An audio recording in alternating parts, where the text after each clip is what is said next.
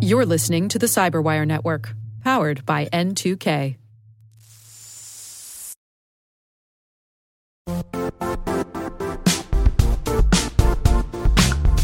Don't struggle to align your organization's cybersecurity with business risk. Get the only solution that goes beyond reacting to threats with vulnerability and risk monitoring. You need the next evolution of MDR, and only Critical Start delivers it. Critical Start doesn't just monitor and respond to threats.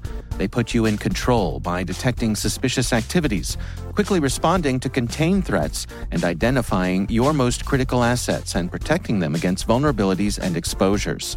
With continuous visibility, expert guidance, and measurable risk reduction, Critical Start has redefined what it means to manage cyber risk. Demonstrate provable security maturity to your leadership while positioning your program to achieve the greatest risk reduction per dollar spent. Stop fearing risk and start managing it with Critical Start. Visit criticalstart.com and request a demo today. That's criticalstart.com.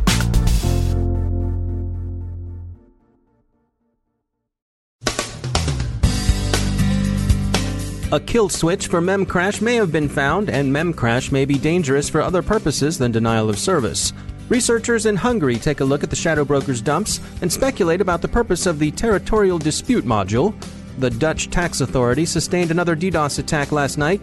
India's CERT renders a troubling report to Parliament. The FBI still wants a non backdoor backdoor. And some notes from SINET ITSEF.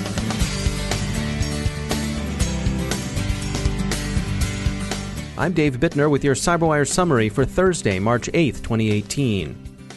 Researchers at security firm Corero say they've found what amounts to a kill switch that can turn off memcache exploitation for denial of service purposes.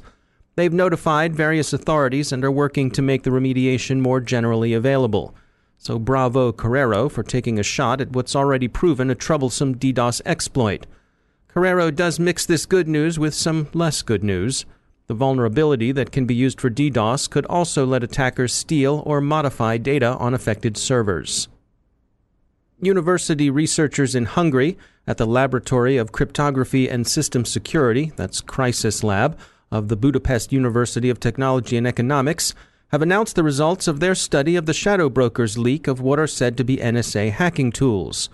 Their most interesting conclusions are that the tools in the territorial dispute modules were particularly adapted to discerning the activities of competing state intelligence services. Wired looks at the Shadow Broker's leaks and particularly laments the widespread dissemination of Eternal Blue, which has been used in far too many attacks worldwide. The Dutch tax authority sustained another distributed denial of service attack yesterday. The disruption lasted about five hours. No data was lost or compromised, according to the Netherlands Times. The attack was a service interruption. The previous DDoS attack was in January. The suspect in that case was taken into custody last month. He said he did it for the lulls, as a joke. No attribution or, of course, arrests yet in yesterday's attacks. CERT-IN, India's computer emergency response team, has reported to Parliament that more than 20,000 of the country's websites, including 114 government sites, were attacked between last April and this past January. The Indian press is treating this as a serious matter, which it would seem to be. In legal news, Yahoo is said to have agreed to an $80 million settlement in a class action suit shareholders brought against the company in the wake of the breaches it began disclosing in 2016. FBI Director Wray, speaking at Boston College this week, painted a picture of a world effectively at war in cyberspace. He also resumed the Bureau's long standing pleas for responsible encryption a non backdoor backdoor that would enable properly authorized law enforcement authorities to break otherwise inaccessible devices in the course of investigations. Few think such a thing is possible. Any backdoor would have to be a backdoor, and hence an exploitable weakness, most observers in the tech community believe. The Bureau, in their view, may as well be asking for something made of unobtainium. The attempted assassination of a former GRU officer and his daughter in the UK over the weekend appears to have used a nerve agent. The victims, including at least one first responder, remain in serious condition. How the poison was delivered is unknown. Protecting against insider threats is an important part of every organization's security posture, with phishing attempts on the rise and the simple fact that we're all human and sometimes we make mistakes. Richard Henderson is a global security strategist at Absolute, and he makes the point that when it comes to insider threats, it may be in your best interest to expand the scope of what you're looking for. A lot of people are starting to really appreciate the understanding that what we have traditionally thought of as insider threats only is a small portion of the equation.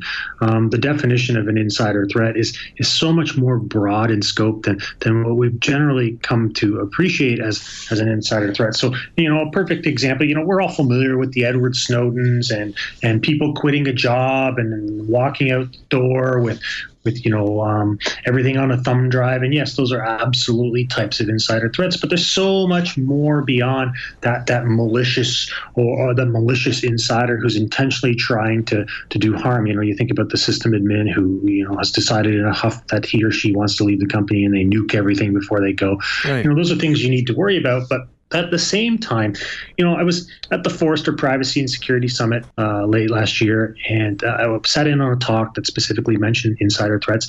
And there was a, an interesting statistic there that said, you know, over half of security incidents in an enterprise today involve an insider in some shape or form. And what does that mean? It means, like, you know, for example, if your marketing team decides that they're going to uh, email off a spreadsheet full of potentially sensitive customer data to a third party processor. And in some jurisdictions, they didn't get the exclusive opt in from those customers to share that data with that third party. Technically, that's you know that's an incident, and mm. that is an incident that was caused by an insider uh, someone clicks on an email and they didn't mean to, and they share some information they shouldn't have. That's that's a different type of, of, of, incident that, that involves an insider. So there's a lot of attacks out there that are are precipitated on by someone on the inside doing something either they didn't mean to or or something they shouldn't have. Now, of course, you want to realize that people's intentions are good and they don't mean to, you know, most of the time intentionally or, or, or negligently cause harm to the enterprise, but they do through their actions or, or in some cases lack of action. Yeah, it seems to me like there's a there's an emotional component to that as well. That it's natural for someone to think, "Oh my gosh, I made a mistake, and now I'm going to get in trouble. I better not say anything." Uh, but if you can reward people for doing the right thing somehow, even if it's just saying, "Hey, we're really glad you called us in here to help fix this," uh, that that's really setting up that culture where that bigger picture security situation is top of mind for people.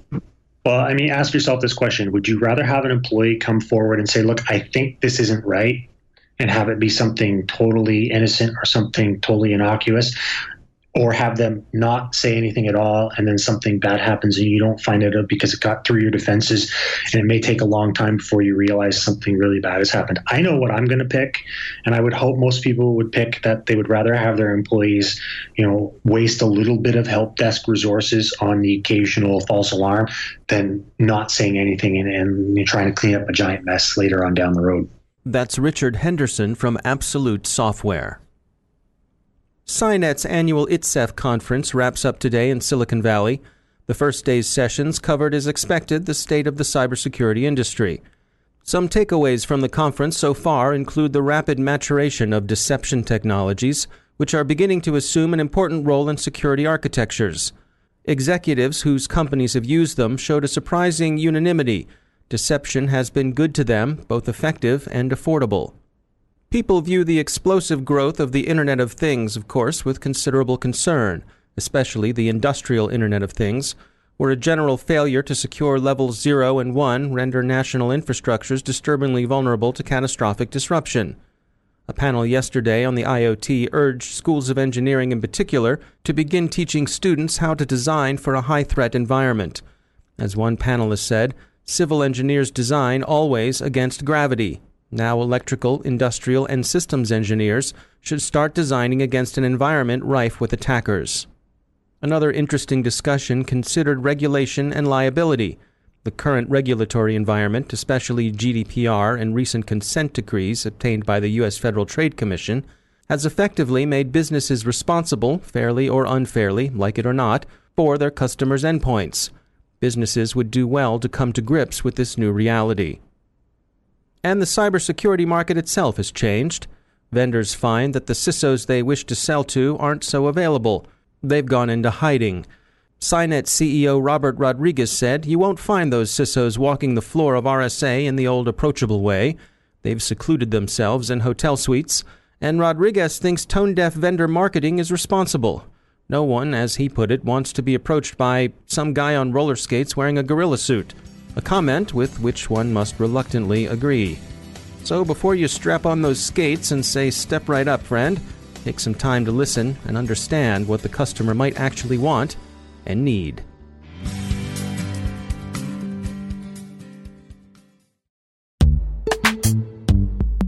Every day, your IAM tech debt grows. Your multi generational services struggle to work together. Building an identity fabric can fix this. It makes all your identity tooling stronger and allows you to connect any app to any service you want to use with zero coding, zero maintenance, and zero app downtime. Strata's identity orchestration platform separates the identity logic from your applications so you can optimize existing IAM tools and manage them in a single control plane. Now, every vendor, standard, and architecture work together. In short, building your identity fabric means you can secure your non standard apps keep your complex access policies, retire outdated IDPs, and modernize in record time. So build your fabric with Strata Identity and get rid of tech debt for good. Visit strata.io slash cyberwire, share your identity priorities, and receive a pair of AirPods Pro. Offer valid for organizations over 5,000 employees. Connect today at strata.io slash cyberwire.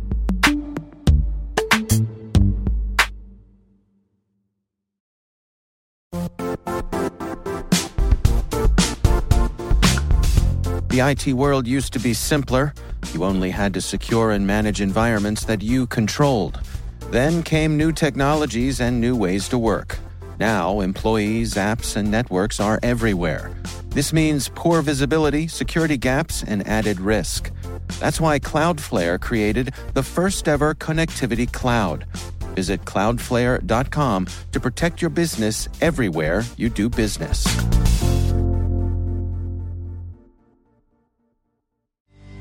And I'm pleased to be joined once again by David Dufour. He's the Senior Director of Engineering and Cybersecurity at Webroot. David, welcome back. Uh, we have seen some crazy stories about cryptocurrency. Uh, the numbers are all over the place, and that attracts the bad guys. So, what, what's your guidance here? Is it should people be wary when jumping into this stuff?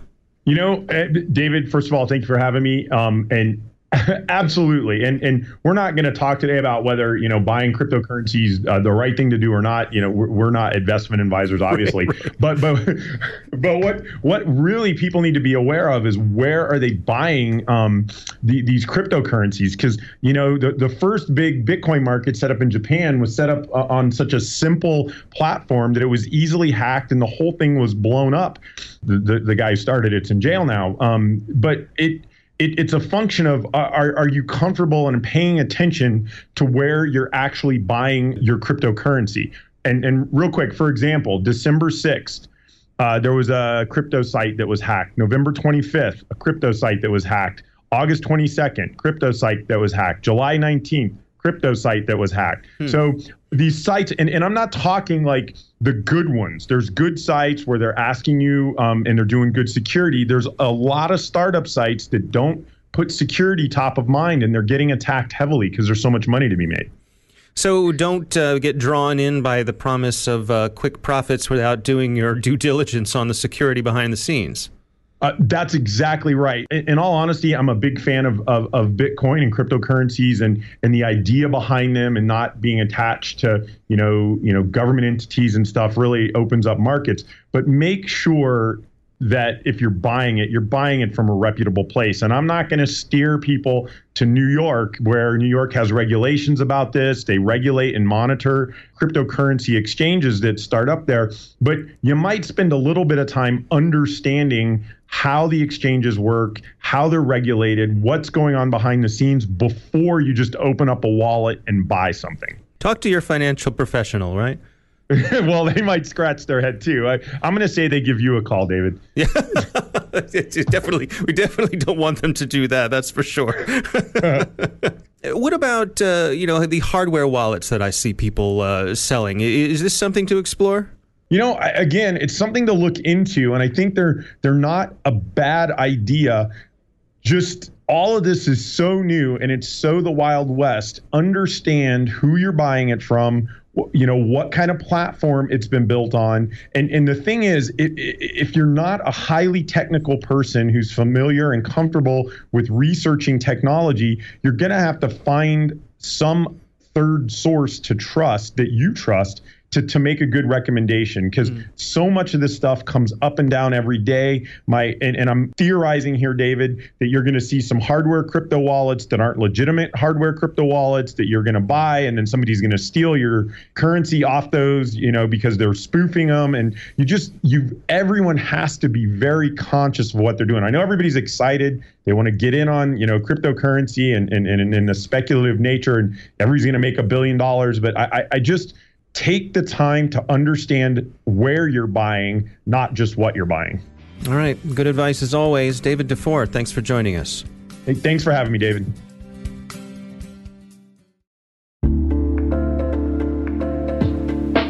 Are lengthy security reviews pulling attention away from your security program? With the largest network of trust centers, Vanta can help you streamline security reviews to win customer trust, save time, and close deals fast. Proactively demonstrate security by showcasing key resources like your SOC 2 or ISO 27001 and provide real time evidence for passing controls. And when a security questionnaire is required, Vanta takes the first pass for you. Visit vanta.com slash cyber to take a self serve tour. That's vanta.com slash cyber.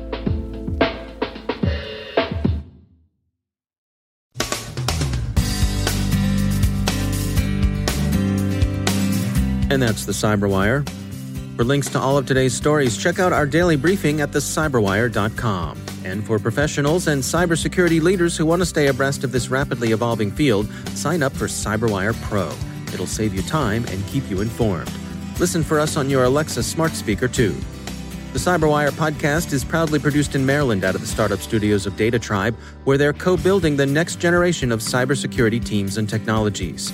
Our amazing Cyberwire team is Elliott Peltzman, Puru Prakash, Stefan Vaziri, Kelsea Bond, Tim Nodar, Joe Carrigan, Carole Theriault, Ben Yelin, Nick Veliky, Gina Johnson, Bennett Moe, Chris Russell, John Petrik, Jennifer Eiben, Rick Howard, Peter Kilpe, and I'm Dave Bittner. Thanks for listening. We'll see you back here tomorrow.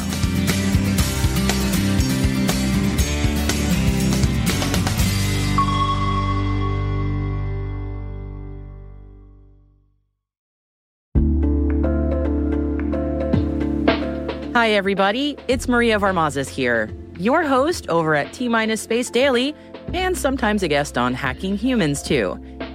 We here at N2K Cyberwire work hard to bring you concise, intelligence driven news and commentary, and we'd like to know how we're doing.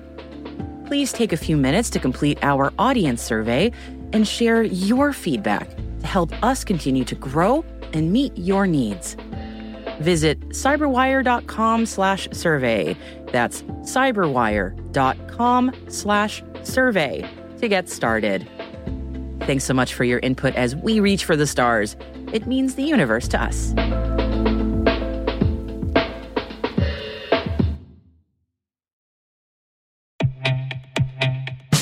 And now, a word from our sponsor, SpyCloud, the leader in operationalizing cybercrime analytics. Traditional threat intelligence is a thing of the past. Cyber criminals are stealing vast amounts of credentials, session cookies, and financial data every day, and it's hard to keep up. SpyCloud is the trusted partner businesses turn to to fully understand their darknet exposure risk and neutralize threats before it's too late. SpyCloud alerts your organization as soon as an employee or customer's data appears on the darknet, so you can act faster than bad actors to prevent cyber attacks like ransomware, session hijacking, account takeover, and online fraud. With insights from the industry's largest repository of recaptured data, protect the digital identities and systems most important to your business.